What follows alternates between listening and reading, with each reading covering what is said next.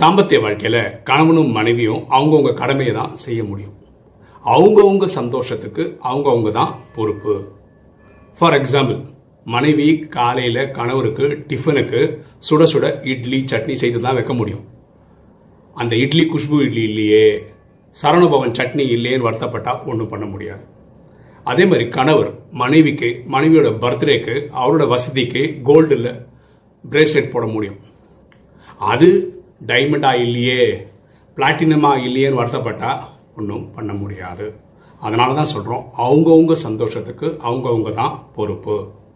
எண்ணம் போல் வாழ்வு.